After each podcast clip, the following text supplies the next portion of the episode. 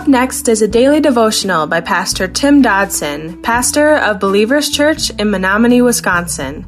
Subscribe to our podcast by visiting burningdogradio.com and clicking on subscribe. Thanks for listening to Burning Dog Radio. Chapter 17 of the Gospel of John, as we mentioned the last time we are together, is known as the inner sanctuary of the Gospels. And in it, Jesus now is going to show us a side of him, a depth, if you will, of him that we have yet to see thus far in the Gospels.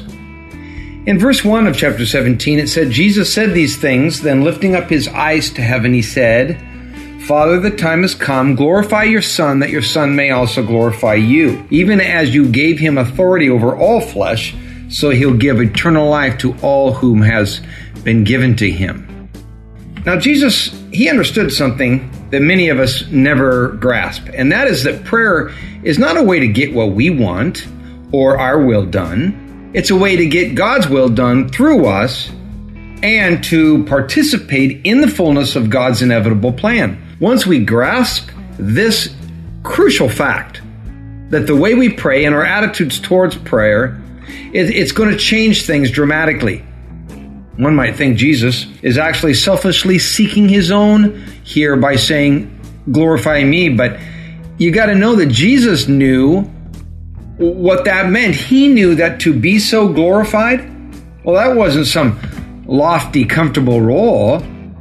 No, I mean, that was something that was rather the calling to martyrdom. He knew that obedience meant death by crucifixion. He was manifesting and other centered heart by saying what he said. He sought such a path so we might be here today, blessed, redeemed, and eternal. Jesus made a decision so that we would be in a position to choose the same ourselves. No, not the path to crucifixion, but yes, the sacrifice for others that is the essence of what he did. Sadly, many, if not most of us, will fail to ever understand that concept. These folks that I speak of, they never move beyond church and, and they never move into Christian community because they don't want anyone to count on them or they don't want to give of themselves. They're customers, not coworkers. Wonder how many of us are brave enough today to go before God in the way Jesus was doing and essentially ask, How am I doing, Lord? I mean, how many of us really want a progress report? No matter what we think we are and what we think we might be doing for his kingdom, let me ask you, who's getting the glory? Jesus was adept at doing great things. And the people, well, they responded by giving glory to God. He calls upon us to do the same. Matthew 5:16 says, "Even so, let your light shine before men, that they may see your good works." And response gang, and glorify your Father who is in heaven. Great verse, Matthew 5:16. Going on to verse 3 of our text, it says, This is eternal life. This is, again, part of Jesus' prayer to the Father. This is eternal life, that they should know you, the only true God, and whom you sent, Jesus Christ. I think we're all familiar with the scriptural premise that says, believe on Christ and you will be saved. Now, sadly, this is rarely looked at with the correct heart and eyes.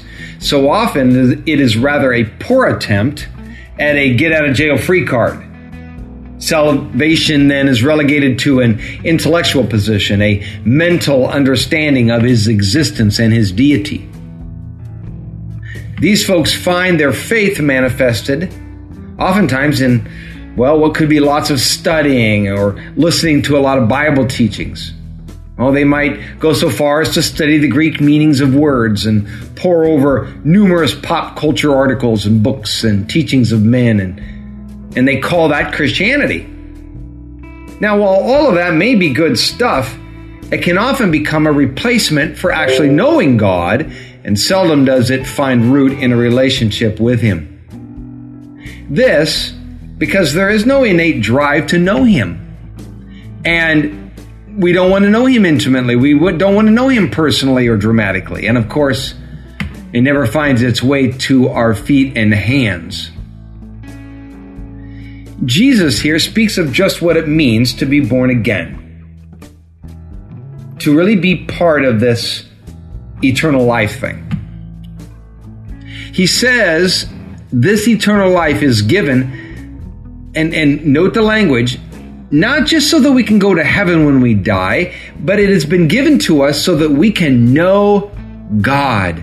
That is eternal life, so that we can know God and know the only true God and know Jesus Christ, whom God has sent. So let's see if we have a handle on this. We are saved so that we can know God. Okay, but do we? Again, not know of Him, nor even know about Him, but know Him.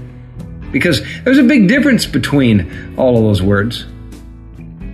To know, quote unquote, here is a form of that Greek word ginosko. And that word means that we are saved so that we can come to know God through our experiences with Him. This is the walk of faith, gang. Everything else, our service, our joy and peace, our maturing in knowledge and sanctification, all of that comes out of that experiential walk with Him. Without such, well, we really have nothing. Remember how Jesus condemned those who stood before Him, those that had done so many works and, and were even part of the miraculous events, yet they, according to Christ, were still lost because they never knew him. This relationship he seeks from us would be of no value had Christ not been glorified. The writer of Hebrews certainly expresses this truth in chapter 2 verse 9 and 10 where he says, quote, "But we see him who has been made a little lower than the angels, Jesus, because of the suffering of death crowned with glory and honor, that by the grace of God he should taste of death for everyone. For it became him, for whom are all things and through whom are all things, in bringing many children to glory, to make the author of their salvation perfect through sufferings. Bringing many children to glory, to make the author of their salvation perfect through suffering. So note the words, bringing many children to glory.